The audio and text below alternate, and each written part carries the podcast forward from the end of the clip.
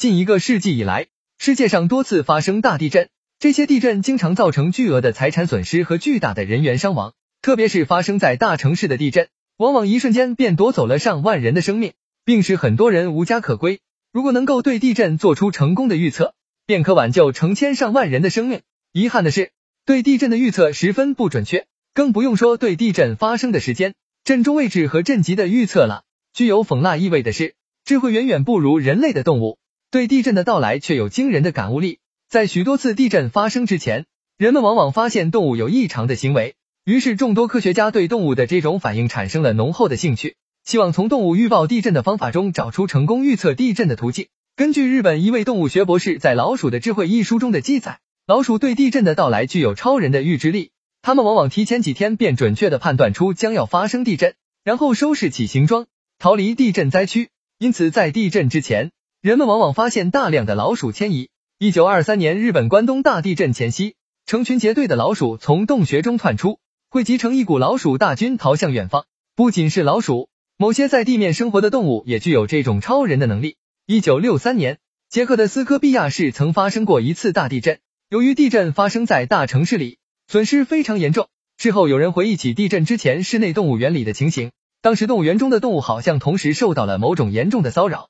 都变得坐卧不安，许多动物放声大叫，在笼子里来回走动，烦躁不安的撞击着铁笼。正当动物们惊慌的吼成一片时，地震发生了。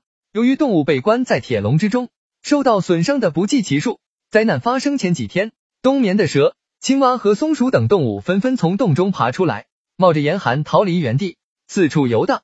平时并不会飞的家禽展翅高飞，成群的鸡、鸭甚至鹅飞到半空中，不愿下落。家中喂养的家畜也片刻不得安宁，上蹿下跳，一改平日温顺的脾气，变得焦躁暴怒。科学家们对动物做了研究，他们选取雉鸡作为研究对象，因为传闻雉鸡对地震的到来最为敏感。每当地震来临之前，雉鸡便发出咯咯咯的高叫声。这种声音除了四五月份在雉鸡的繁殖期可以听到外，其他时候听到便预示着地震的来临。经过研究，科学家们得出结论。认为雉鸡脚上生有一种敏感的组织，这种组织能够敏锐的感受到地壳的震动，并把它传递到雉鸡的身上。可是令科学家们不解的是，为什么除了地震以外的原因导致的地面震动不会引起雉鸡的反应呢？科学家们虽然证实了雉鸡有预测地震的能力，却并不看好用雉鸡预测地震的前景，因为雉鸡感觉到地壳的震动时，地震已经到来了。每次在雉鸡高鸣之后数秒钟之内，地震便会发生。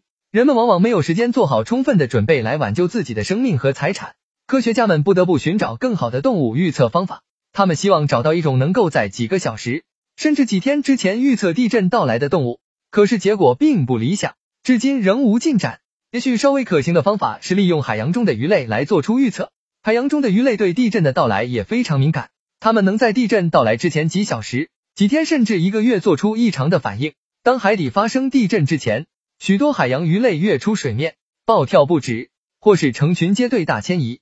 一些生活在深层海域的鱼类一反生活习性，浮出水面。科学家们对一些鱼类做了研究之后，并没有找到某种对地震敏感的器官。他们准测鱼类的这种预测能力可能与它们身上的侧线有关，因为鱼类身上的侧线是其最为敏感的部位。科学家们希望有一天能解开它们具有这种超人能力的奥秘。